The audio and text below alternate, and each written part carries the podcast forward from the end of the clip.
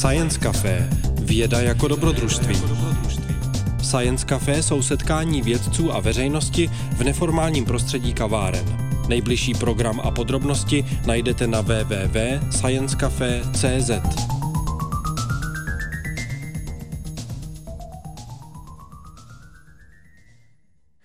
Dámy a pánové, dobrý večer, doufám, že mě je slyšet. Mám příkaz se příliš nepohybovat, protože jsem zadrátován, tak, tak, tak doufám, že když mě nebudete vidět, tak alespoň mě budete slyšet. Především bych poděkoval za pozvání na tohleto Science Café. Musím říct, že jsem maličko v rozpacích z toho úvodního videa, protože si teď budete myslet, že to bude dobré a ono ne. A... Jo, ale můžete si za to sami konec konců. To téma mé přednášky se částečně týká oblasti, ve které pracuji. Já, jak už bylo zmíněno, jsem teoretický chemik, zabývám se, zabývám se interakcí molekulami a světla. A tady budu mluvit o jedné oblasti, které jsme se začali věnovat před několika lety, oblasti interakce eh, velmi energetického záření, záření o velmi vysoké energii eh, s molekulami, což pro nás bylo jako něco nového, eh, zajímavého, a o své práci ale ve skutečnosti za stolik toho neřeknu. Čili ta přednáška bude spíše obecnější.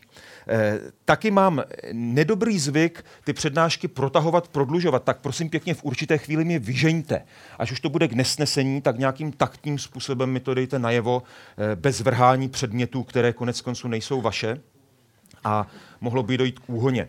Eh, takže to téma, o kterém budeme mluvit, já doufám, že ano, je, je vidět i eh, laserové ukazovátko funguje, eh, bude tedy chemie a fyzika vysokoenergetického záření s podtitulem Co nového v jednadvacátém století, a musím znovu říct, že jsem překvapen, eh, kolik zájemců o vysokoenergetické záření se takhle sejde v hospodě, eh, takhle v úterý večer, eh, devadesát devět let po velké říjnové socialistické revoluci. Eh, Budu mluvit v celou tu přednášku o světle, a to o hodně energetickém světle. A vezmu to ze široká, začnu tím, co to vlastně to světlo je a jakým způsobem se objevují nová záření. Světlo zjevně pro člověka je něco velmi důležitého a bylo velmi důležitého od počátku. Když otevřeme Bibli, tak slovo světlo tam narazí, najdeme ve třetí větě. Genesis jedna tři, ať je světlo a bylo světlo. Jo? Není tam moc, moc věcí, které by tam byly předtím. Nebe a země a potom už světlo. V učebnici chemie mimochodem takhle brzo teda na světlo nenarazíte. Jak se vyvíjel pohled na světlo? Isaac Newton, který poprvé se nějak detailně díval na to, co světlo je, poprvé dokázal rozložit světlo do jeho spektra, tak říkal, světlo jsou nejspíš částice. On byl opatrný, on to neříkal nějak jistě, říkal, nejspíš jsou to částice. Ale Christian Huygens, Thomas Young a další říkal, nesmysl, jsou to vlny. Vykazují vlnové vlastnosti, jako je interference a difrakce, není celkem, není celkem o čem mluvit. No a potom přišel Albert Einstein a říkal, jsou to částice i vlny.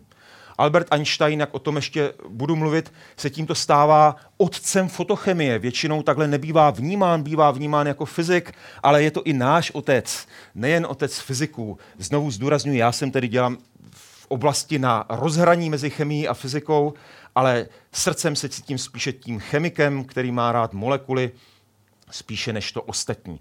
Takže takhle se nějakým způsobem vyvíjel, e, vyvíjel ten pohled. E, já tu přednášku mám rozdělenou na takové tři části, kde e, v první části se podíváme na to, jak jsme se vlastně od světla vůbec dostali k vysokoenergetickému záření.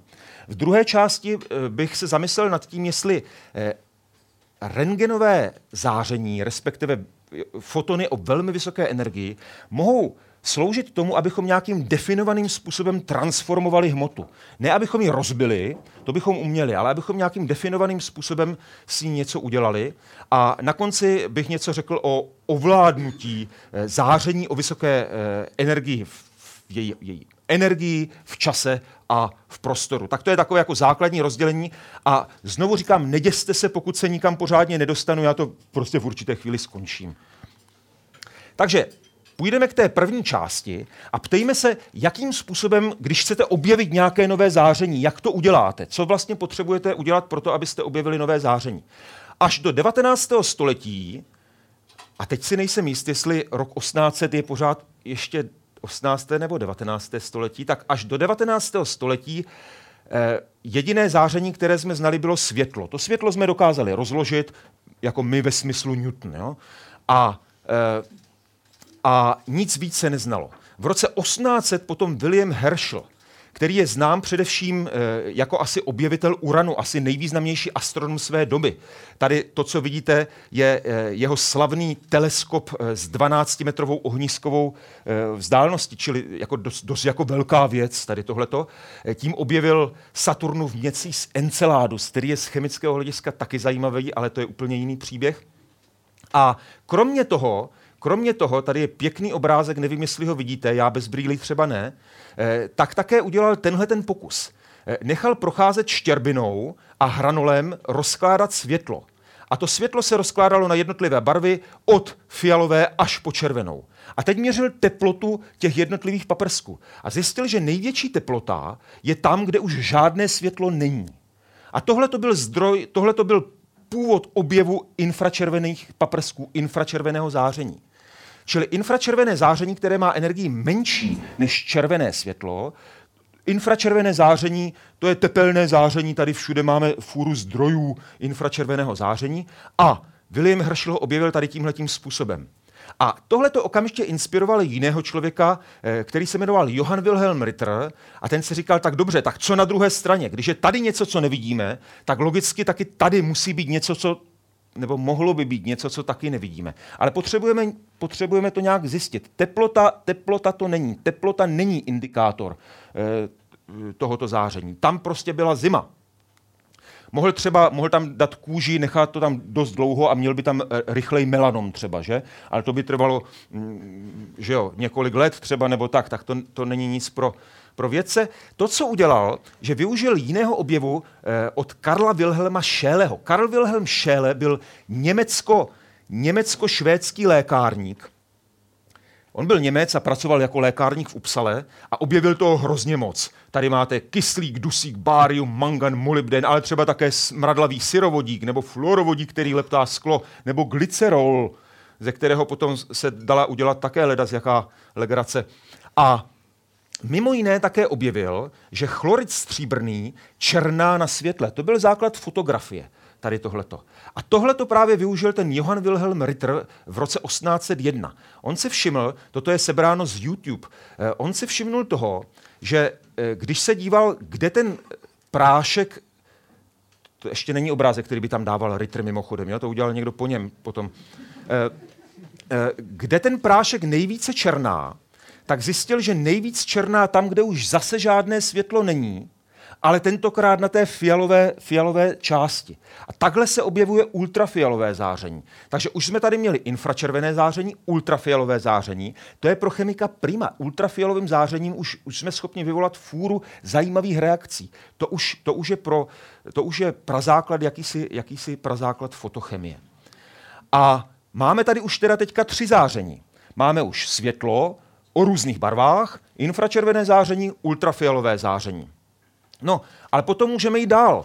Někdy v sedmdesátých letech, v sedmdesátých letech devatenáctého století se objevilo katodové záření.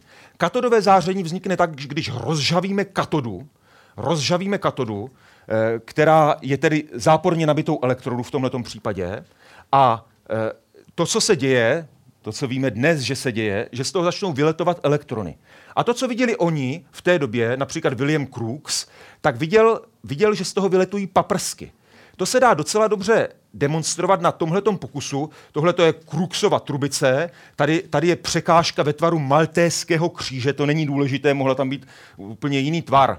A tady vyletují z toho ty paprsky, které zanechávají stín na fluorescenčním stínítku potom. Takže dopadá to na něco, na co když to dopadne, tak to začne světélkovat, ale, ale tam, kde byl ten kříž, tak tam to nesvětélkuje, což ukazuje, že to jsou paprsky. A vědělo, že, že to jsou paprsky, ale nevědělo se, co to jsou za paprsky. Byly rozdílné názory. Eh, angličtí fyzikové si mysleli, že to, že to je hmotná částice skutečně, a třeba Philip Lenard, německý fyzik významný, eh, maličko neslavně proslulý v době nacismu, eh, tak ten tvrdil, ne, je to, je to excitace éteru neboli eh, elektromagnetické záření, ale nebylo. jsou to skutečně elektrony. Tak tomu, tomuto se říkalo katodové záření. S katodovým zářením řada z vás, zejména těch starších, se setkalo v životě. Toto je, toto je generátor katodového záření, že jo? To, jo? Černobílá televize, ono už se to teďka málo vidí, ale já jsem s tím mohl experimentovat dlouho. Mí rodiče ještě do poloviny devadesátých let odmítali vzít na vědomí toho, že existuje třeba barevná televize, takže s, televizou, s televizí Orava v černobílé verzi, Které, která funguje právě tak, že na, na stínítko e, míří elektrony, tak jsem si ledascos užil. Tak to je katodové záření, které ale není elektromagnetické záření. Není elektromagnetické záření. Nicméně stálo to, stálo to u zrodu dalšího záření, o kterém je vlastně celá tahle ta přednáška o záření Röntgenově. To, co Röntgen udělal, že tuhle tu Crookesovou trubici zabalil do papíru a vedle měl, vedle měl zase nějaký fluorescenční materiál a co neviděl, ono mu to fluoreskovalo bez tak, i přes ten černý papír. Takže si řekl, tak tam mám asi nějaké paprsky, byly tam samozřejmě.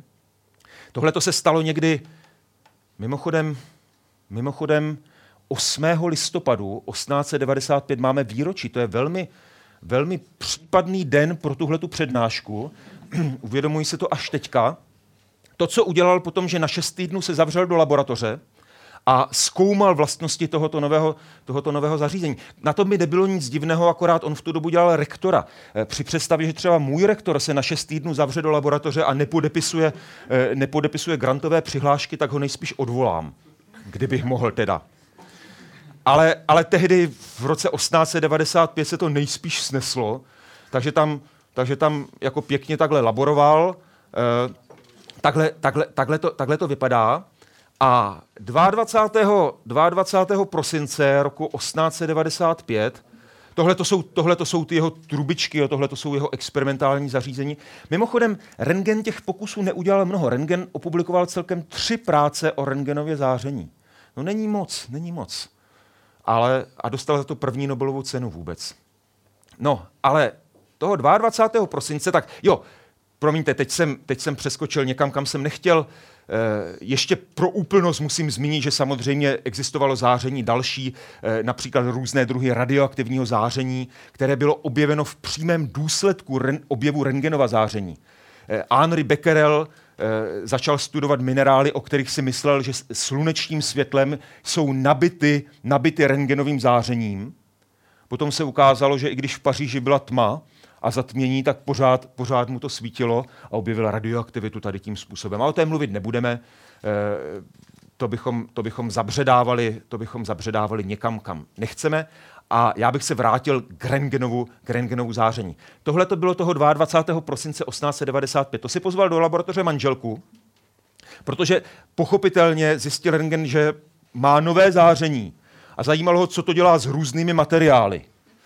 A ta manželka se nabízela, teda ona sama se nenabízela, jo, ale jako objekt se nabízela. Byla prý dost vyděšená, když tohleto viděla, když viděla fotografii své ruky, včetně, je to snubní prsten nebo není? Podle, podle ruky, no asi ano, jo, já nevím, kde se to přesně má nosit. A asi jo, asi to je tak. Tohleto je, tohleto je vlastně první eh, anatomický rentgenový obraz, jenom šest týdnů po objevu toho záření. A první rentgenový obraz anatoma naopak je jenom o maličko později. Toto je slavný anatom Albert von Kölliker, který se takhle nechal vyfotografovat, vyfotografovat eh, Röntgenově vyfotografovat na první veřejné přednášce o Röntgenově záření. Mimochodem v tu dobu eh, už o Röntgenově objevu informoval eh, deník Neue Presse ve Vídni, eh, a prezentoval to jako objev nové fotografické techniky. Což zase jako nebylo zas tak daleko, tak daleko od pravdy. Jo? A, čili ty, ty, ta interakce záření s hmotou, ta jak si lidi fascinovala od začátku a samozřejmě v první chvíli zejména z tohoto pohledu toho, abychom zobrazovali, zobrazovali, zobrazovali někoho. Jak to bylo u nás? Už na jaře roku osmnáct set devadesát šest profesor Tomaník před Přírodovědnou a lékařskou společností přednášel. Před komise se tehdy shodla, že tento objev nemá žádného praktického využití a snad jen daleká budoucnost přinese některé možnosti jeho uplatnění. Tahle predikce patřila k těm méně přesným. První, první funkční rentgenové instrumentárium. A tohle to ukazuje na to, jak, jak, jak soukromý biznis dokáže být daleko jako e, akčnější než, než, než vědci. Tak první rentgenové instrumentárium měl pan Cívka, hoteliér z hotelu Černý kůň a Bílý kůň. Pořádně se neví, v které té hospodě to bylo, ale jo, měl tam něco jako Science Café a to rentgenové instrumentárium tam měl pro obveselení štamgastů. E, ti, kteří si tam nechali rentgenovat ledacos, jo, bylo to... E, Dana Drábová by musela být vyděšena, kdyby, kdyby tady tohleto viděla, ale naštěstí to neviděla. Naštěstí to neviděla, tak se nic nestalo. Ale viděl to mimo jiné Rudolf Jedlička, profesor Jedlička, který je asi slav, nejslavnější pro to, že založil a byl prvním ředitelem Ústavu pro invalidy Jedličkova ústavu nynějšího. A zatím jednou přišel jeden tesař, že spolk Hřebík. Tak on s ním zašel do hospody, a ten Hřebík tam skutečně našel a potom přesvědčil svého šéfa profesora Majdla, aby za čtyři tisíce zlatých pořídil taky rentgen, ale to trvalo asi rok. Jo? To se s Cívkou teda nedá srovnávat. Ten, ten hospodský, ten vždycky, pro... hospodští jsou rychlejší tady v tomhletom. Jo? Teď se bohužel dostáváme už, jak uvidíme později, současné zdroje vysokoenergetického záření už jsou mimo dosah většiny hostinských. Na Slovensku. První, první rentgenolog na Slovensku byl jistý Vojtěch Alexandr. Já jsem shodou okolností tak před dvěmi lety byl v Kežmaroku, kde na hradě je mu věnována jedna místnůstka. Toto je jeho přístroj. Vojtěch Alexandr, on to byl spíš Maďar, teda popravdě. Ale to na věci nic nemění. A ten, ten dělal taky zajímavé pokusy tady s tím. Oni ty lidi tehdy opravdu naprosto bezúzně rentgenovali, co to jde, jo? Co, co tam mohli do toho strčit a někdy to nebylo šťastné. Vojtěch Alexandr, tomu se to zrovna nepovedlo. Ten monitoroval svoji manželku těhotnou v průběhu a, a skutečně se narodil potom, narodil syn Imrich s těžkým postižením. A tohodle si lidé všímali velmi brzo. Už v roce osmnáct set devadesát sedm bylo prostě velmi zřejmé, že rentgenové záření poškozuje, ale, ale trvalo dvacet let, než se vyvinuly postupy, jo, kde už se ne, nestávalo nic hrozného. Prostě ty, ty, ty začátky byly děsivé. Zrovna Rudolf Jedlička přišel o několik prstů, které oni, ty lidi měli ve zvyku držet ty pacienty pod tím rentgenem a, a jo, to, to, to, myslím, že měl ještě docela, to myslím, že měl ještě docela štěstí. Takže rentgenové záření samozřejmě má velmi silný, velmi silný, velmi silný vliv. Ale dobře, pojďme přestat mluvit o e, medicíně, pojďme se zajímat o to, co, jakým způsobem rentgenové záření proměnilo chemii.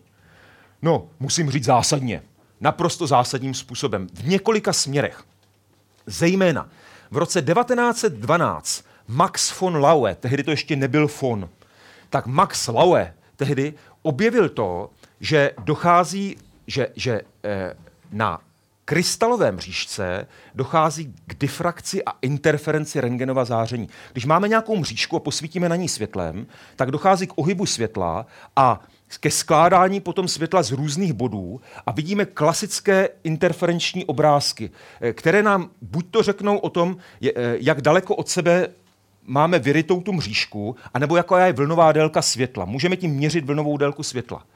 A eh, Max, Max Laue zjistil, že tohle to můžeme dotáhnout až na atomární úrovni. Že místo, abychom dělali vrypy do skla, třeba jako to dělal Newton, tak, tak ten, eh, ten ohyb se odehrává na jednotlivých atomech a na jednotlivých, na jednotlivých rovinách. A že tímto dostaneme informaci, jak daleko jsou atomy od sebe. Tohle to je revoluce, která se v chemii jako nedá, nedá nadhodnotit. Tohle to chemii změnilo zcela zásadně, protože to, to dalo kvantitativní nástroj, jak se dívat do mikrosvěta, respektive nanosvěta. Viděli jsme teďka, skutečně jsme mohli zobrazovat, eh, zobrazovat od té doby molekuly. Toto jsou jeho první difraktogramy. Už v roce devatenáct set patnáct za to dostal Nobelovu cenu. To je fakt rychlé tady tohle. A nejspíš mezi tím dostal už to svoje fon. jo, které pár let potom nejspíš už nemohl používat, ale, ale to, je, to je zase jiná, to je jiná věc. Rentgenogramy stály u zrodu třeba celé molekulární biologie, difraktogramy. Bez, bez rentgenové difrakce by nikdy nebylo experimentálně možné odhalit třeba strukturu dvojité šroubovice D N A. Tohle to je ta ženská, co to udělala, a tohle to je vlastně, to jsou ty první difraktogramy B formy D N A, které stály u zrodu tohoto slavného dvoušroubovicového, dvoušroubovicového modelu. Strašlivě důležité a strašně jsme se posunuli. V tuhletu chvíli je možné rentgenově studovat takové záležitosti jako ribozomy. Jo, prostě strašlivě velikánské věci, už ale s molekulárním rozlišením. Neuvěřitelná věc, já tomu dodnes nevěřím. Jo? Od roku devatenáct set dvanáct, to se narodil můj dědeček, dodnes už tomu, dodnes tomu nevěřím, že tohle to je možný. Stejně si myslím, že to je nějaký podvod, ale eh, v takhle, takhle velké. Jo? U toho NaCl tomu ještě rozumím, to ještě dokážu pochopit, ale u toho, u toho ribozomu to, to, to je skutečně neuvěřitelné a neuvěřitelné a úžasné. Takže tohle to je asi nejvýznamnější vliv, který mělo rentgenovo záření na chemii. Nejen, nejen k tomu. Když se podíváme maličko na to, jak vypadá vlnové délky rentgenova záření. Tadyhle máme vlnovou délku, nebo možná energii, to já nepřečtu. A tadyhle máme rozdělení toho rentgenova záření. A to rentgenovo záření má jednak takovou jako širokou obálku a to odpovídá takzvanému brzdnému záření. To odpovídá tomu, že když ty elektrony z katodového záření se zpomalují v materiálu, tak vyzařují záření. To je ono. Ale potom tam jsou ještě charakteristické píky, o kterých se zjistilo, že odpovídají danému materiálu. A jo, každý materiál má prostě charakteristický pík. A člověk, který se jmenoval Henry Moseley, ten tohle to začal proměřovat a zjistil, že tam platí vztah mezi frekvencí toho charakteristického záření a protonovým číslem. A je tam prostě nějaký vztah a měl tam díry. Prostě chybělo mu tam něco. Jo? Našel tam, našel tam v tomhletom vztahu mu prostě některá čísla chyběly, chyběla. A tímhletím způsobem byly předpovězeny prvky čtyřicet tři, co to je, toto šedesát, osmdesát jedna, osmdesát jedna, sedmdesát dva, čtyřicet tři je technécium, jo, nevím, co jsou ty ostatní, ale prostě několik nových prvků bylo, bylo tímto objeveno a byl vlastně proměněn koncept periodického zákona. Periodický zákon říkal, že vlastnosti prvků jsou periodickou funkcí, to říkal Mendělejev, jejich atomových hmotností. Ale až tenhle ten člověk, tenhle ten Moseley, tím, že měřil rentgenová spektra, říkal, ne, ne, ta nezávisle proměnná je protonové číslo. A k tomu zase potřebujeme rentgen. Jo? Tím, že jsme se dívali na rentgenové záření z různých materiálů, tak, tak jsme proměnili periodickou tabulku, čili proměnilo to svět molekul a naše chápání molekul, rentgenové záření, ale proměnilo e, samotné bloky, ze kterých molekul, molekuly jsou postaveny. Čili zase strašlivě důležitá věc, strašlivě důležitá věc. E, různé rentgenové spektroskopie se používají v mnoha oblastech. Můžeme studovat třeba absorpci rentgenova záření, která spočívá v tom, že molekuly, to je vlastně princip toho charakteristického záření, že molekuly absorbují, absorbují záření a přitom elektron vyhodí z těch slupek, které jsou nejníže, vyhodí elektrony, které mají nejvyšší energii, do nějakých neobsazených hladin. Nebo e, můžou zionizovat ten elektron a to se zase využívá v takzvané fotoelektronové spektroskopii.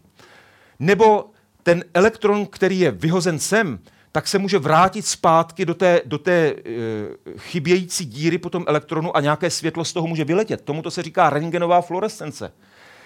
A nebo může docházet k emisi sekundárních elektronů. Zase detaily nejsou důležité, ale s rentgenovým zářením je spojeno řada nádherných spektroskopií. A proč jsou nádherné? Protože, prosím pěkně, jsou specifické, protože každý prvek absorbuje rentgenovo záření v úplně jiné oblasti. Když se budeme dívat na jo, jakýkoliv materiál, počínaje pivem přes kávu, tadyhle přes ně, nějaký mango spice drink, jak se tady dozvídám, ano, ty, tyto všechny látky absorbují světlo.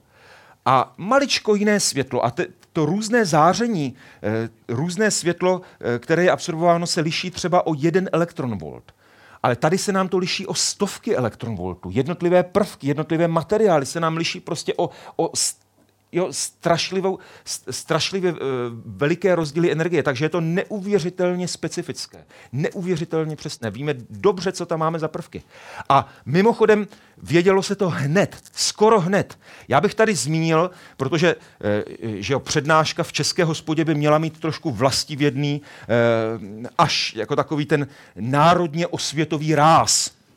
Tak bych, tady, tak bych tady zmínil některé české badatele, které, kteří se věnovali v téhleté oblasti. Už v roce osmnáct set devadesát šest první docent fyzikální chemie, Otakar Šulc, který bohužel záhy poté zemřel, nemělo to s rentgenem nic společného, tuberkulóza to byla, která by se rentgenem dala dobře diagnostikovat, eh, tak... Tak, tak si s, s Vladimírem Novákem, pozdějším profesorem v Brně, a Čeňkem Strouhalem, významnou postavou české fyziky, si postavili, postavili eh, první vlastně zařízení a zkoumali eh, absorpci rentgenova záření a zjistili, že to skutečně odráží chemické složení.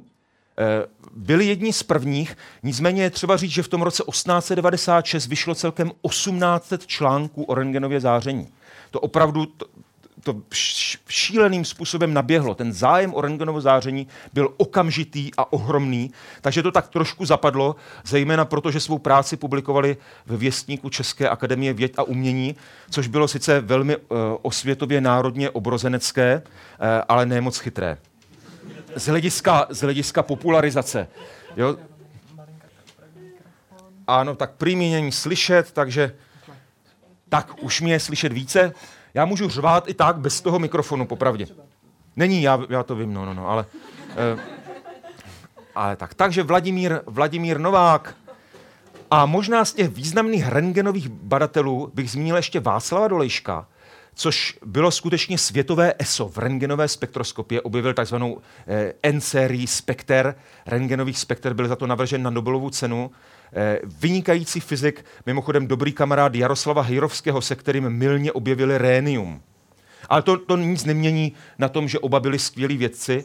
Když byl v roce devatenáct set čtyřicet Dolejšek navržen na Nobelovu cenu, tak Nobelovskému výra- výboru napsal, že je to moc prima, ale že Hejrovský by si to zasloužil víc, což, což se málo kdy, málo kdy stává. Já třeba sám nevím, jestli bych to napsal. Spíš, spíš bych si dal říct, jako jo, ale...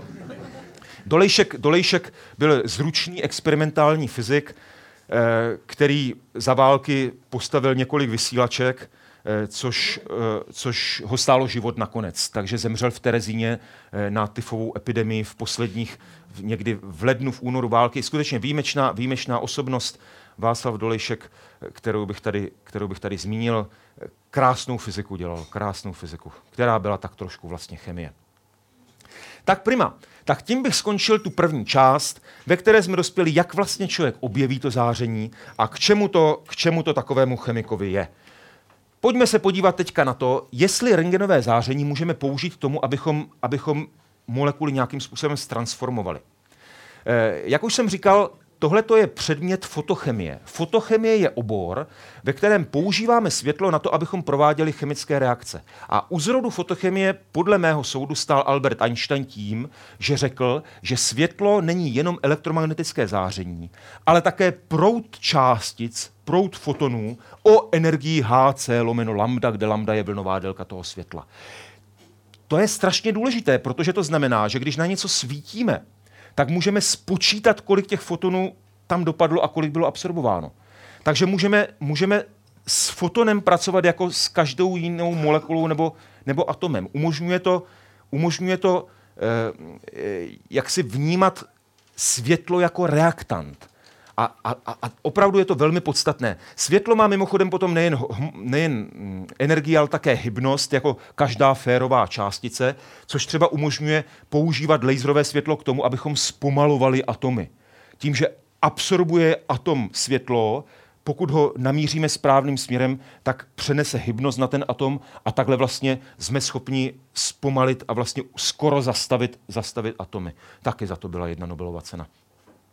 Takže toto je jenom, jenom, jenom k fotonu a k Albertu Einsteinovi. Až budete mít cestu na Smíchov v Lesnické ulici číslo sedm, eh, má v místě, kde Albert Einstein bydlel, svou pamětní desku. Za stolik vědců jich v pražských ulicích nemá, tak se tam někdy stavte.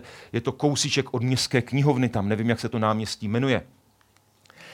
Eh, Fotochemie je samozřejmě rozsáhlá oblast a viditelné a ultrafialové světlo se používá v mnoha oblastech chemie pro syntézu obskurních molekul nebo, ne, jo, nebo méně obskurních. Třeba v, průmyslově se takhle vyrábí vitamin, vitamin D dva v syntézi, čili Andrej Babiš části svého bohatství vděčí i fotochemii.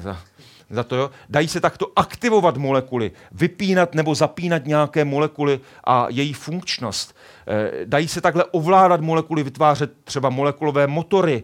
E, světlo se dá využívat k tomu, aby se prováděly děje, které se nazývají umělou fotosyntézou. Umělým způsobem světle můžeme, můžeme třeba fixovat oxid uhličitý.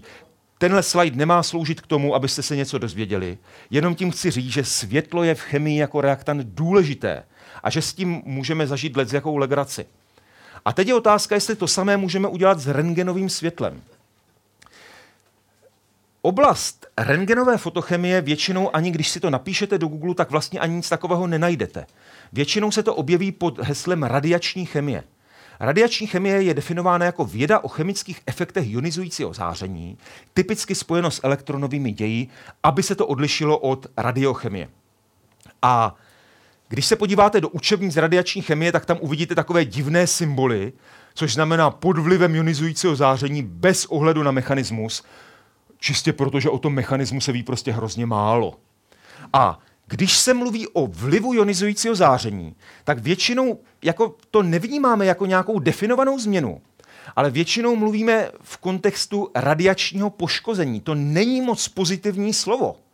Poškození, že to není jako, jako reakce, že? Reakce, když člověk řekne, uděláme reakci, tak to zní dobře. Něco poškodíme, to znamená, že jako vybílíme hospodu nebo něco takového.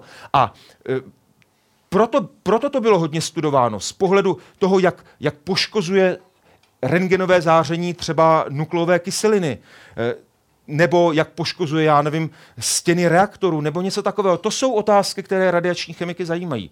E, a Ono se to dá využít, dá se to využít třeba v radiační terapii. Už v roce osmnáct devadesát sedm lidi začali léčit různé choroby ozařováním se střídavým úspěchem. E, nemusíme používat mimochodem jenom, jenom fotony, existují e, různé hadronové terapie, jako e, zde maličko nechvalně prosulá v této zemi protonová terapie z nějakých úředních důvodů.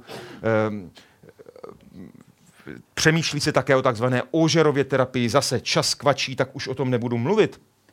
Ale e, i tohleto samozřejmě rentgenové záření jako zdroj poškození má svůj velký význam. Ale mě by zajímalo něco jiného, jestli to můžeme využít jako nějakým pozitivním způsobem. E, jedna z možností, jedna z věcí, na které se třeba teďka hodně pracuje, je využití e, rentgenového, respektive záření v oblasti daleké ultrafialové záření, v oblasti litografie. Litografie ale ve smyslu toho vytváření nových počítačových čipů. Když děláme čipy, tak tam potřebujeme vytvářet nějaké struktury, které ideálně budou co nejmenší, abychom byli schopni dát na co nejmenší prostor co největší informace. A v téhleté chvíli už se zdá, že se začíná hodit na vytváření nanostruktur tohoto typu, že by se mohlo hodit rentgenové záření. To je jedna možnost. Řada dalších možností, se kterými můžeme, můžeme pracovat. Rentgenové záření se dá použít k tomu, abychom nějakým způsobem senzitizovali částice, aby byly reaktivnější. Rentgenové záření má velký význam v astrochemii, protože ve volném prostoru máme k dispozici fůru rentgenového záření a to nám potom udělá jako, jo, reakce, které by bez toho neproběhly. No, toto, tyhle ty věci, fotochromismus, fotoredukci vynechám. Rentgenové záření, ale tím, že jsme schopni selektivně, selektivně excitovat určité atomy, tak rentgenové záření by také mohlo sloužit k tomu, že selektivně rozbijeme určité vazby. A tohle to funguje. Akorát to záření, které máme, potřebujeme ladit. A tohle to je vlastně problém. Jo? Tohle to byl dlouhou dobu problém. Najít záření, které má, které má dostatečně přesnou vlnovou délku, aby dělal selektivně to, co, to, co, to, co chceme. Takže tohle to je to, co by zajímalo, to, co by zajímalo nás. K čemu by to mohlo sloužit? Třeba k tomu, abychom selektivně uvolnili nějakou molekulu, ku příkladu v lidském těle. Představte si, že chceme někoho, někoho léčit. A typicky každý lék je zároveň jed. Takže toho léku potřebujeme uvolnit co nejméně. A ideálně jenom v určitý čas a na určitém místě. A jedna možnost je, že ten lék máme v nějaké neaktivní formě a teďka ho někam... Jo, někam ho necháme přivést a potom ho světlem aktivujeme. A tyhle ty koncepty existují a fungují. Jenomže třeba ultrafialovým světlem, které, které funguje nejlépe, se skutečně moc hluboko v těle nedostanete. Tím skutečně nic moc pořádně neaktivujete, protože to hned, hned, hned skončí. Takže, takže by to chtělo nějaké jiné záření. Ale jiné záření, které proniká lépe, třeba infračervené záření, to zase není schopno vyvolat chemickou reakci. Tak pokud, pokud není opravdu hodně, hodně intenzivní. To stojí za konceptem, používaným konceptem vícefotonové eh, absorpce v infračervené oblasti a to je koncept, který funguje. To je koncept, který funguje, ale je otázka, jestli by se nedalo využít rentgenovo záření. To krásně proniká lidským tělem, s tím žádný problém není. Tam žádná potíž, žádná potíž není a když ho naladíme tak, aby, aby přesně odpovídalo látce, kterou chceme rozbít, tak by to mohlo fungovat. A ty, tyhle koncepty také už se vyvíjí. Třeba tady tahle ta reakce, když se uvolňuje prostě nějaká molekula, tak, tak tam, už to, tam už to funguje.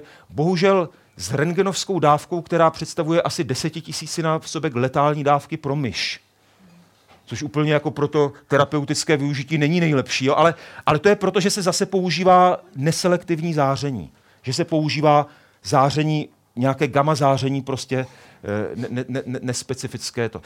To, co se snažím naznačit, že to je oblast, o které se zatím vlastně ví málo, ale podle mě je prostě zajímavá a, a leda, co, leda, co se s tím dá udělat. A e, já bych teď jenom maličko, maličko řekl o tom, čím se zabýváme vlastně my. Přeskáču to velmi rychle. E, my, jsme, my jsme právě těmito ději se začali před několika lety zabývat v ve spolupráci s našimi experimentálními partnery z berlínského synchrotronu. A zajímalo nás vlastně to, co se děje v, rosto, v roztoku, v kondenzované fázi, když vyrazíme elektron z nějaké vnitřní slupky. Co potom může nastat? To, co může nastat, že přebytečná energie, my vytvoříme giganticky excitovaný atom nebo molekulu. A ona se potřebuje té přebytečné energie nějak zbavit. A většina studií vlastně je věnována tomu, že se lidi dívají na světlo, které z toho vyletuje pryč. To se dobře měří. Ale naprostá většina, naprostá většina těch deaktivačních procesů spočívá v tom, že vyletují elektrony. Že přebytečná energie se použije na to, že, že ta molekula se zbaví dalších elektronů. Tomuto se říká Augerův děj. Ten Augerův děj spočívá v tom, že máme tam díru, máme tam něco, kde nám chybí elektron, a ta díra je zaplněna, zaplněna elektronem, který má vyšší, který, který má, mm, vyšší energii a přebytečná energie se použije na ionizaci dalšího elektronu. A docela nedávno se, zač- se zjistilo, že tyhle ty děje mohou probíhat nejen uvnitř atomů a nejen uvnitř molekul, ale že částice si mohou předávat energii i mezi sebou. Což bylo divné, z důvodu, které tady nebudu nějak jako rozebírat, prostě byly objeveny nové formy přenosu energie, něco, co se nazývá intermolekulární kulumbovský rozpad a, a ještě nějaké složitější děje. A zase, aniž bych chodil do detailu, my jsme, my jsme našli prostě ještě nějaký další děj, kterým se energie, energie eh, přenáší, ta energie, kterou vložíme do té částice, se přenáší, přenáší mezi... mezi sousedními částicemi. Děj, který doposud nebyl pozorován, děj, který v sobě obsahuje, obsahuje jak, jak vlastně pohyb atomových jader, čili chemickou reakci, tak razantní a rychlý pohyb elektronů. A byla to věc, ze které jsem měl prostě radost. Ale teď už nejsem schopen v té rychlosti, se kterou bych měl dokončit tuto přednášku, o tom mluvit detailněji, takže skončím z toho, že prostě z tohoto mám radost a dostanu se, už, už to přeskáču malič, maličko, a dosta, dostanu se jenom velmi stručně k té třetí kapitolce, kterou přece jenom, jestli dovolíte, jestli mě ještě nevyženete, tak přece jenom bych o ní maličko rád promluvil. Totiž to, co potřebujeme udělat k tomu, abychom skutečně nějakou užitečnou chemii s rentgenovým zářením mohli vykonávat. Potřebujeme ovládnout to záření v energii a v čase. Tohle to je ten základ, co, co, co potřebujeme udělat. A tohle to pro nás dělají fyzikové a jsou v tom docela dost dobří v poslední době a dost se tam děje. To, co bychom potřebovali, tak bychom potřebovali mít nejspíš něco, čemu říkáme laser. Laser, tedy že jo, světlem zesílená stimulovaná emise záření, je zařízení, které dokáže s nesmírnou přesností v energii, v případě i v čase, s nesmírnou citlivostí vytvořit záření. Existují lasery ve všech možných spektrálních oblastech, ale z lasery v rentgenové oblasti je problém, protože když máte laser, tak vám tam musí běhat záření z jedné strany na druhou. Jo, v takzvaném rezonátoru se vám postupně to záření zesiluje a ono těžko hledáte zrcadla, které vydrží rentgenovo záření. Jo, vy zničíte zrcadlo, ale, ne, ale neamplifikujete záření. Prostě to, to tím buď projde, anebo to zrcadlo zničí. Jo? Takže, takže lasery v rentgenové oblasti jsou trošičku, trošičku problematické. Pokud chceme laditelné, laditelné záření v rentgenové oblasti, tak se používá jiné zařízení, kterému se říká synchrotron. Synchrotron představuje vlastně ta, takový jako zhluk elektronů, který necháváme běhat do kolečka. A přitom, jak to běhá do kolečka a dělají se s tím různé jiné psí kusy. Takže třeba magnetickým zářením se, se ještě mění směr pohybu kolmo na ten základní směr pohybu toho elektronu. Tak z toho létá rentgenovské záření, kde můžeme docela dobře, docela dobře ovlivňovat vlnové délky, energie, se kterými se, kterými se, to, se kterými se to děje. A už je to barák. Jo? Pokud tohle to chceme, chceme dělat, tak synchrotron už je prostě velký barák, který má desítky metrů, desítky metrů v poloměru. Tady tenhle ten kruh, tenhle ten uh, storage ring, já nevím, jak říct, tak, tak, uh, tak asi něco takového, tak, uh, tak to, je, to je prostě velká věc. A už to jsou miliardové investice. Jo? To, to už, jak jsem říkal, je pro toho hostinského. Když se zeptáte majitele, majitele této kavárny, jestli by si takovou jed, jeden, dva cyklotrony, synchotrony, pardon, mohl koupit, tak nejspíš ne, nechci podceňovat. Uh, spektrální rozlišení je mimořádné. Jo, funguje to velmi dobře, ale má to omezené časové rozlišení.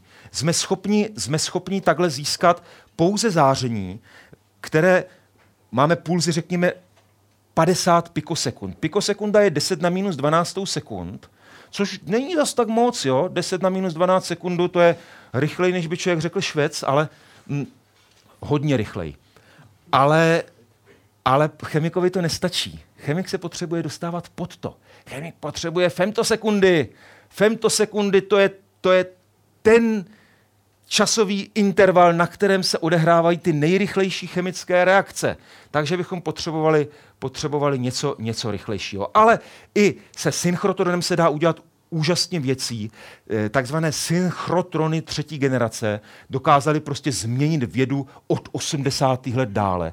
Celou oblast molekulárních věd byla strašlivě změněna těmito masivními investicemi. Tady vidíte mapku toho, kde naleznete takováto zařízení.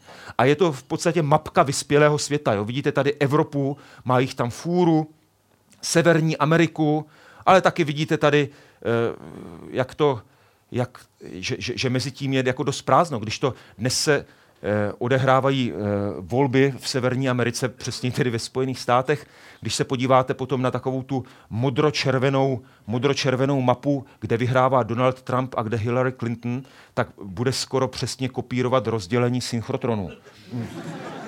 A není to, není to úplně náhoda, jo? To je, to je prostě takhle to, takhle to funguje. Možná, kdybychom si tady jeden postavili, že by to taky pomohlo. Ale nevím, nevím. To je, hypotéza, možná, že, možná, že e, zaměňuji e, korelaci s kauzalitou. E, takže takhle vypadá, takhle vypadá to rozdělení.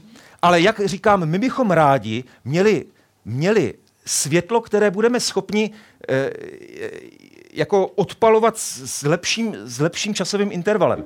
Jedině tak můžeme pozorovat chemické reakce v reálném čase. E, toto je jeden z prvních, jak si bychom řekli, filmů. Jo, slavná studie Kůň v pohybu. E, a vidíme, že pokud chceme sledovat, pokud chceme sledovat pohyb nějakého objektu, tak musíte mít kameru, která má dostatečně rychlé záklopky, jinak to nefunguje. Jinak vidíme prostě to, a, a, jo, to, co bylo na začátku, to, co bylo na konci, něco rozmazaného mezi tím. Je to to, co vždycky srovnávám, když byste měli třeba fotbalové utkání Sparty s Baníkem a snažili jste se něco zjišťovat o průběhu utkání z toho, tak, takhle toto byla situace chemiků před femtosekundovými lasery, kdy, kdy jsme se něco o reakcích, o tom, jak probíhají, snažili zjišťovat z toho, eh, jakým způsobem vypadá stadion před utkání a po utkání. Ne, že by se z toho nedalo nic říct. Pokud, já nevím, jsou v sektoru hostí vytrhané sedačky, tak můžeme usuzovat, že Baník prohrál. Ale není to jasné, protože v případě Baníku si dovedu představit, že budou vytrhané vždycky třeba. Jo, nebo to, to, to se nechci dotknout, já doufám, že, že e, je to natáčeno, přece jenom člověk si musí dávat pozor, ale, e, ale e, potřebujeme mít prostě tu záklapku, která bude rychlá. E, toto je jedna z možností, toto dělal otec Henriho Becquerela, takhle studoval časově závislou fosforescenci, tím, že prostě mechanicky otáčel kolečko, kde jednou zdířkou do toho světlo vletělo a po jedné otáčce vyletělo. A takhle se dokázal dostat, jo, když točil dost rychle, tak se dokázal dostat na milisekundy. To je, to je dobrý čas, jo, na, na rok osmnáct set čtyřicet devět, teda chci říct. Na rok osmnáct set čtyřicet devět, ale z lasery jsme se byli schopni, ono to není vidět, jsme se byli schop, schopni postupně dostat, řekněme, z oblasti mikrosekund do oblasti femtosekund. Různými laserovými technologiemi jsme se byli schopni dostat do této oblasti, což umožnilo skutečně sledovat chemické reakce v přímém přenosu. Přímý přenos chemických reakcí, to je oblast, která se, která se říká femtochemie, je spojeno se jménem letos zemřelého egyptského vědce pracujícího ve Spojených státech Ahmeda Zewaila. Ahmed Zewail. Ale tohle to se všechno odehrávalo v ultrafialové oblasti. V rentgenové oblasti to nebylo zas tak jednoduché. Já vynechám tady eh, atosekundové pulzy s dovolením, ale dostanu se k tomu, že, že pokud chceme mít časově rozlišený puls v rentgenové oblasti, tak v tuhleto chvíli už to jde. Na základě technologie, která není příliš odlišná od synchrotronu. Je to takzvaný laser s volnými elektrony. Laser s volnými elektrony funguje tak, že se ukazuje, že když máme nějaký zhluk elektronů, tak shodou okolností, pokud se pohybují v proměnlivém magnetickém poli, tak z nějakého důvodu dojde k jejich uspořádání. A začnou potom koherentně vyzařovat. A tyhle ty lasery byly navrženy už v roce devatenáct set sedmdesát a fungovaly dlouho. Fungovaly dlouho, ale ne v rentgenové oblasti.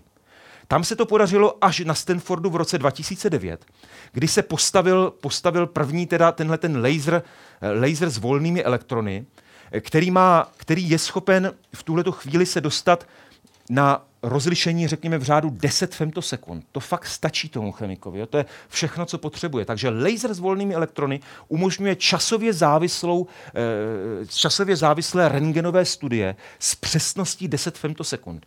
Je to úžasná věc. Intenzita záření ohromná. Má to všechny krásné vlastnosti, které potřebujeme mít. A je to dost drahá věc. Jo, jsou to takovéto dost velké věci. Já nevím, jestli to můžete vidět. Je to zařízení, které má kilometry. Jo, odehrává se to na kilometrových škálách. Eh, hodina provozu, tuším, stojí v, v tomhletom konkrétně něco jako třicet tisíc dolarů nebo něco takového. Takže když... Eh, My jsme se, já tam potom budu ukazovat nějaké experimenty, pro které jsme dělali nějaké výpočty, a když si představíte, že ty experimenty kvůli jednomu blbému spektru s prominutím, že to trvá třeba dva, tři dny, tak... Eh, se nedivím těm voličům z Oklahomy, že se jim nechce to platit. Jo, tady je to, je to prostě hodně peněz, ale když se, když se potřebujete prostě posunout dopředu, tak to jinak nejde. Jo? Těch zařízení jednoduše není, není moc a nebude jich asi nikdy moc, pokud se nenajde nějaké jiné. To je to strašlivě drahé, ale je to, je to, krok, je to krok dopředu. Skutečně ohromné investice, vyžaduje to tým zkušených inženýrů, který tam neustále u toho musí být. To, to už není práce. To je, to je práce, která spíš, ačkoliv jsme v oblasti molekulárních věd, tak to připomíná fyziku vysokých energií. CERN a podobně, kde to stojí podobné peníze, ale tam, tam už jsme se jim fyzikům to odpustili, že to stojí takové peníze. Tak teďka je na čase, abychom to odpouštěli i fyzikálním chemikům, protože i tam to stojí tolik peněz. Ale mimochodem, já se omlouvám, že se zakecávám, ale tohle to tady bylo odjakživa. Já jsem před asi rokem nebo dvěma se byl podívat v pařížském muzeu Art et Métiers, kde je Lavoisierova laboratoř. A tam je vidět, že i tehdy to byla strašlivě nákladná věc a že se vůbec člověk nediví, že aby na to měl, tak si pronajmul vybírání daní Lavoisier od krále, což ho potom stálo hlavu teda, ale... ale prostě věda byla vždycky drahá a tohle to je příklad takové jako extrémně drahé vědy. Extrémně drahé vědy. Zase jsme potom schopni získávat molekulární film s rentgenovým, s rentgenovým zářením. Já tady jsem chtěl odvykládat jeden příběh z naší laboratoře, je to z japonského, z japonského laseru s volnými elektrony, který je v provozu od roku dva tisíce jedenáct, ten stanfordský od roku dva tisíce devět. To jsou fakt docela nové věci. Hrozně těžké se tam dostat. Zájemců prostě hrozně, mnoho slimáčků, ale málo salátu.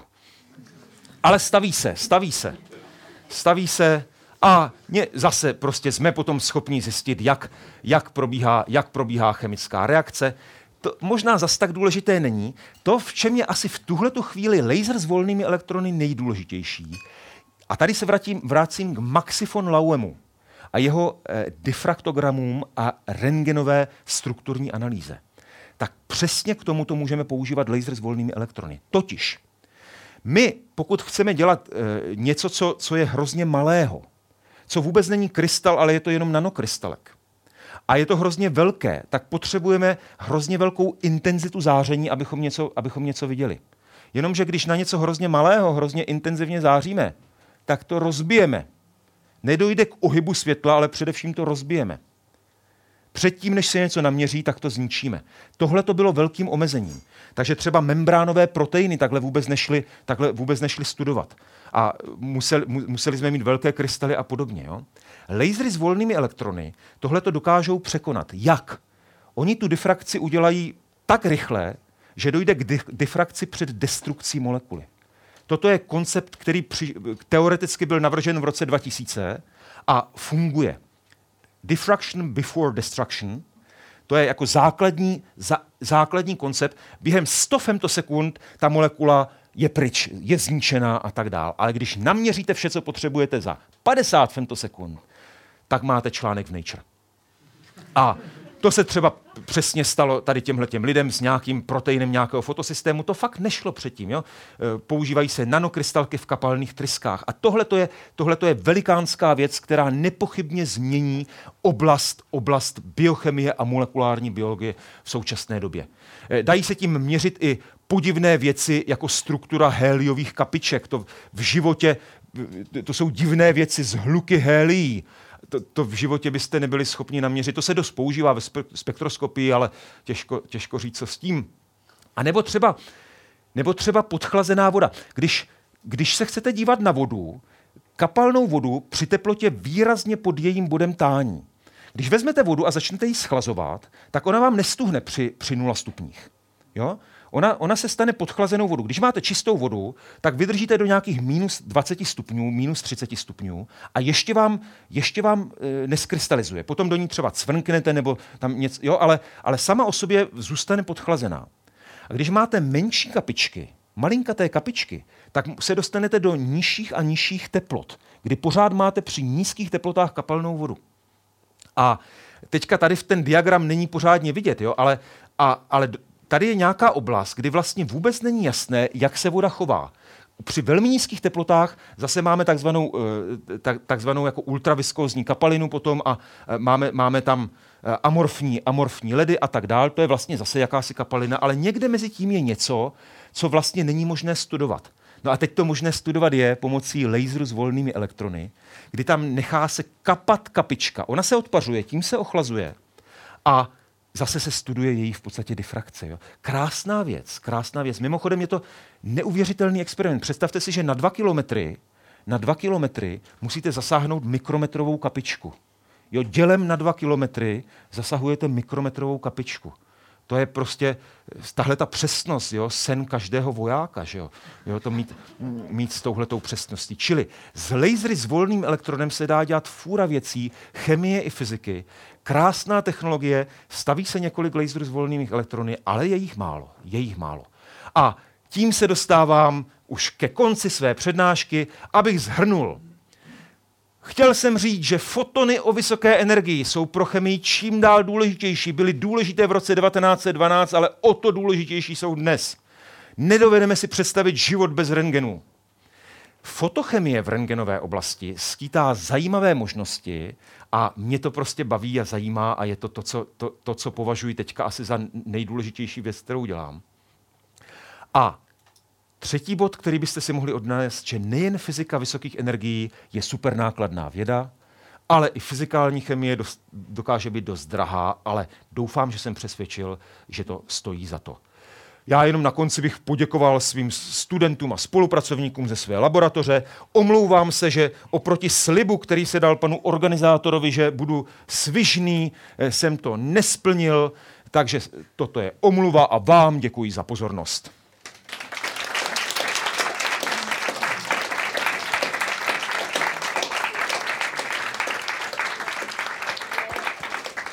Tak já bych tímto chtěl říci, že pan Slavíček se nemusí vůbec omlouvat, protože, pardon, já tady jenom se pokusím tam dostat, že to byla výborná přednáška a až jsem si říkal, že škoda, že jste skončili, jste mohli ještě povídat dál.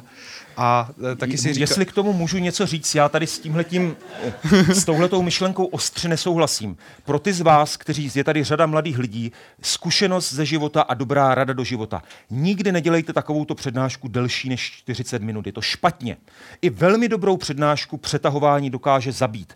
Je to rada, kterou vím, prostě se jí neřídím, ale, ale platí takovéto pravidlo, že milník může být zhnilý, ale stačí, když ukazuje správným směrem.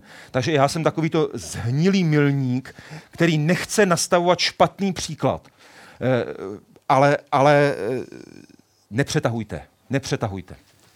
No a e, chtěl bych říci, že bylo opravdu bezvadné, že jste to vzal takovou jako vlastivědnou přednášku, protože člověk se nejen dozvěděl o tom, jak je bezvadné rentgenové záření, a až si říkám, že jsem neměl jít studovat informatiku, ale chemii, a e, že jste taky řekl, e, že jsme to měli e, obrovskou roli my jako Češi a že ty velké myšlenky taky vznikaly často v hospodě, což je, což je dobré vědět.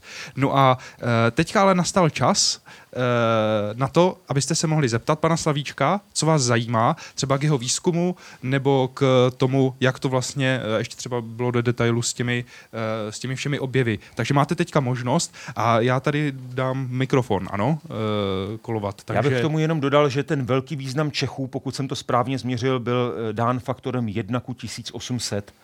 Ano, to vůči, tak... vůči Němcům, že jo? Ne, vůči to... světu. Vůči světový přínos Němci, byl, byl teda zhruba půl promile, to zase není jako tak, tak významné, ale, ale budiš. Takže jsou dotazy?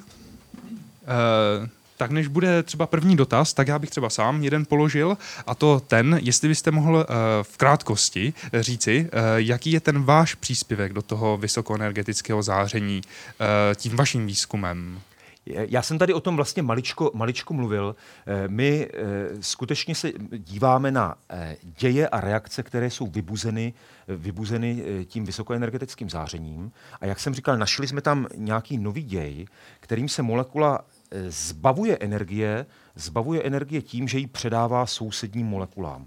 Což může mít docela významný vliv na to, když si představíme, že chceme zničit nějakou molekulu, tak tohle to představuje jeden mechanismus, který by se třeba dal využít. A my posledních asi dva, tři roky se snažíme tohleto využít děje tohoto druhu k tomu, že vyvíjíme prostě novou spektroskopii, novou spektrální techniku, která je schopna říct něco o tom, jak, jakým způsobem vypadá struktura kapalných roztoků. To je je taková divná věc. My jsme schopni dokonale říct, jak vypadají krystaly. To je ten Laue, to umíme dobře. Jsme schopni dobře říct, jak vypadají izolované molekuly. To se zase dělá dobře, protože jich je málo. Ale kapaliny, to je něco mezi tím. Obecně dezorganizované struktury, o kterých se toho zase tolik neví. Takže my máme jakousi naději, že to, co děláme, by mohlo přispět tady k téhleté oblasti. To je jako jedna z věcí, kterou, kterou se zabýváme, ale zabývám se třeba také zrovna oblasti, když jsem tady mluvil o té E U V litografii, tak, tak to je zase jedna z věcí, kterou teď začínáme, na které začínáme dělat. A když jsem mluvil o té astrochemii, zase je to jedna z věcí, které, které začínáme dělat. Ono, to, co je výhoda teoretického chemika, že ten má to svoje řemeslo, má ten svůj počítač a může ho použít na co chce.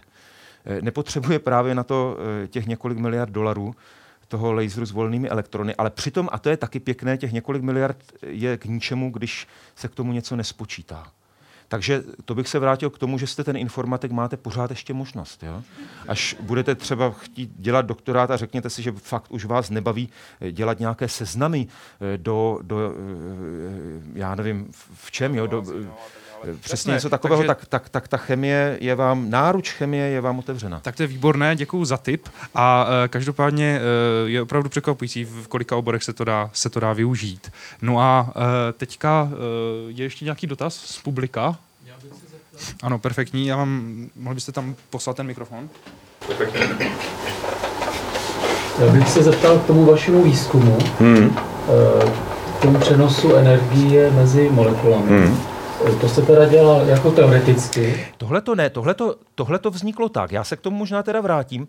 To vzniklo tak, že kolega z Berlína, se kterým dlouhodobě spolupracuji na, v jiné oblasti, e, v oblasti, řekněme, částečně elektrochemické nebo v něčem, který právě pracuje na berlínském synchrotronu, tak za, za mnou přišel a říkal, hele, máme tady tyhle ty spektra, on je schopen, on je schopen měřit elektrony, které vyletují z kapaliny. A to není jednoduché. Proč?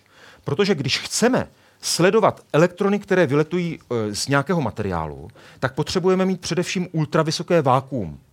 Ultravysoké vákuum. A když máme ultravysoké vákuum, tak ale nemůžeme mít kapalinu, protože nad tou je pára. A tenhle ten můj kolega, ten to dokázal udělat. Ten dokázal najít techniku, jak, jak vstříknout trysku do vákua a sledovat, sledovat tyhle ty elektrony. Takže my jsme spolu dlouhodobě spolupracovali a on potom říkal, hele, začal jsem se tady dívat na spektra v oblasti, kdy vyrážíme ty nejnižší elektrony a já tomu prostě nerozumím. Mně se tady objevují prostě píky, o kterých nic nevím. A e, trvalo nám potom rok, dva, než jsme se v tom nějakým způsobem zorientovali. E, byly k tomu prostě různé experimenty a my jsme prostě museli udělat výpočty, které sedí na ten experiment a kde ten scénář, který navrhneme, e, bude konzistentní, konzistentní s tím experimentem. Takže já vlastně většina práce, kterou nějakým způsobem dělám, tak nějakým způsobem souvisí s experimentem. Já mám experiment rád, kdybych byl jenom o maličko šikovnější, tak nejspíš nějaký i budu dělat, ale e, takhle na mě zbývá ta krásná teorie pořád. A ještě jedna otázka, když je tam přenos energie, tak by se to dalo využít na přenos informace a teda na zpracování informace hmm. v závratných kapacitách teda. No, nedalo, nedalo. To si myslím, že, že ne, protože pokud chcete přenášet informace, tak ten přenos energie musí být jemný. On je to takový přenos energie, který po cestě všechno zničí. Jo, který, který vám rozbije všechno okolí. Je to, my tam do toho vrážíme stovky nebo tisíce elektronvoltů energie, takže tam, tam vznikne eh, skutečně jako děsivá spoušť, kterou to za sebe zanechá. To, co, to, to očekávání, které my od toho máme, tak je skutečně dvojí. Jednak, že, že se můžeme o těch molekulách něco dozvědět, takže eh, to... to může sloužit k tomuto, abychom, abychom prostě šmírovali molekuly. A druhá, že e, bychom třeba byli schopni selektivně zničit okolí těch molekul. To jsou asi takové dvě naděje, které my, my do toho vkládáme. Přenos informace, přiznám se, že mi to vůbec nenapadlo. A je to jako zajímavá myšlenka. Jako ve, ne, jako skutečně, že, že to je, člověk žije ve skleníku. Ale nemyslím si, že, že v tomhletom... v tomhletom případě se to dá vratným způsobem použít. Většinou, když chcete přenášet informace, tak chcete něco vymazat a znovu použít, vymazat a něco použít. Přenést něco jenom jednou, to je... Jo, to je to, jako, jako Jára Cimrman, tuším, měl metodu přenášení informace pomocí, pomocí artilérie, pomocí dělových koulí, které měly tu nevýhodu, že adresátů ubývalo, tak toto by, toto by bylo... Toto by bylo něco podobného. Jo, toto by byl vlastně podobný systém přenosu informace. V principu jo, ale adresátů by ubývalo. Děkuji. Tak jo, perfektní. Je tady dotaz třeba ze zadní části publika? Nebo z této strany? Tak pokud je, je výtečné. Dobrý večer, já bych se rád zeptal, jak výkonný je ten váš počítač na ty výpočty? Poslouchejte, ty počítače, které se v současné době používají, tak nejsou, nejsou nijak závratně výkonné. Jo?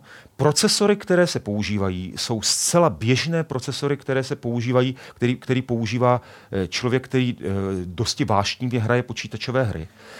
Jenom to, co se dělá, že jich máme prostě hodně, že se to seřazuje, že to seřazuje do, do počítačových klastrů, které, jo, takže těch procesorů, respektive těch jader, je potom stovky, tisíce, nebo třeba v případě skutečně superpočítačů statisíce nebo miliony.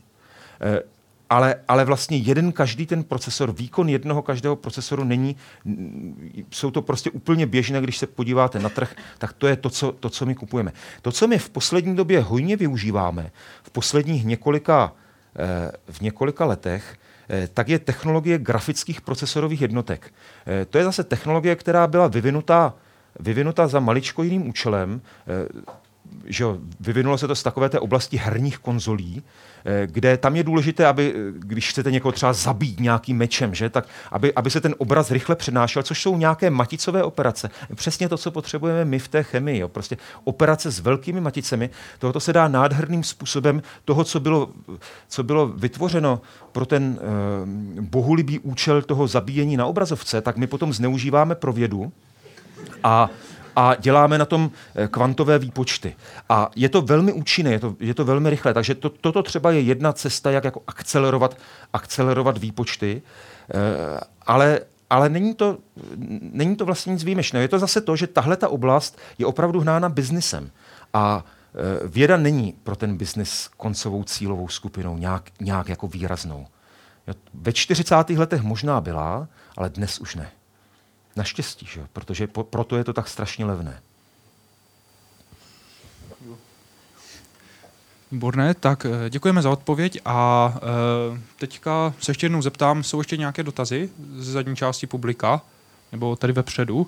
Tak pokud, pokud nejsou, tak e, já si dovolím tuto přednášku e, ukončit. Děkujeme ještě jednou panu profesoru Slavíčkovi, bylo to, to opravdu skvělé.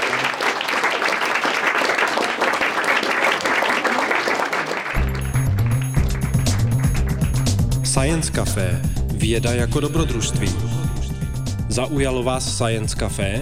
Sledujte nás na Facebooku a Twitteru. Videozáznamy některých diskusních večerů s vědci jsou k vidění i na portálu slides live tečka com. Budeme rádi, pokud se někdy na Science Café přijdete podívat naživo.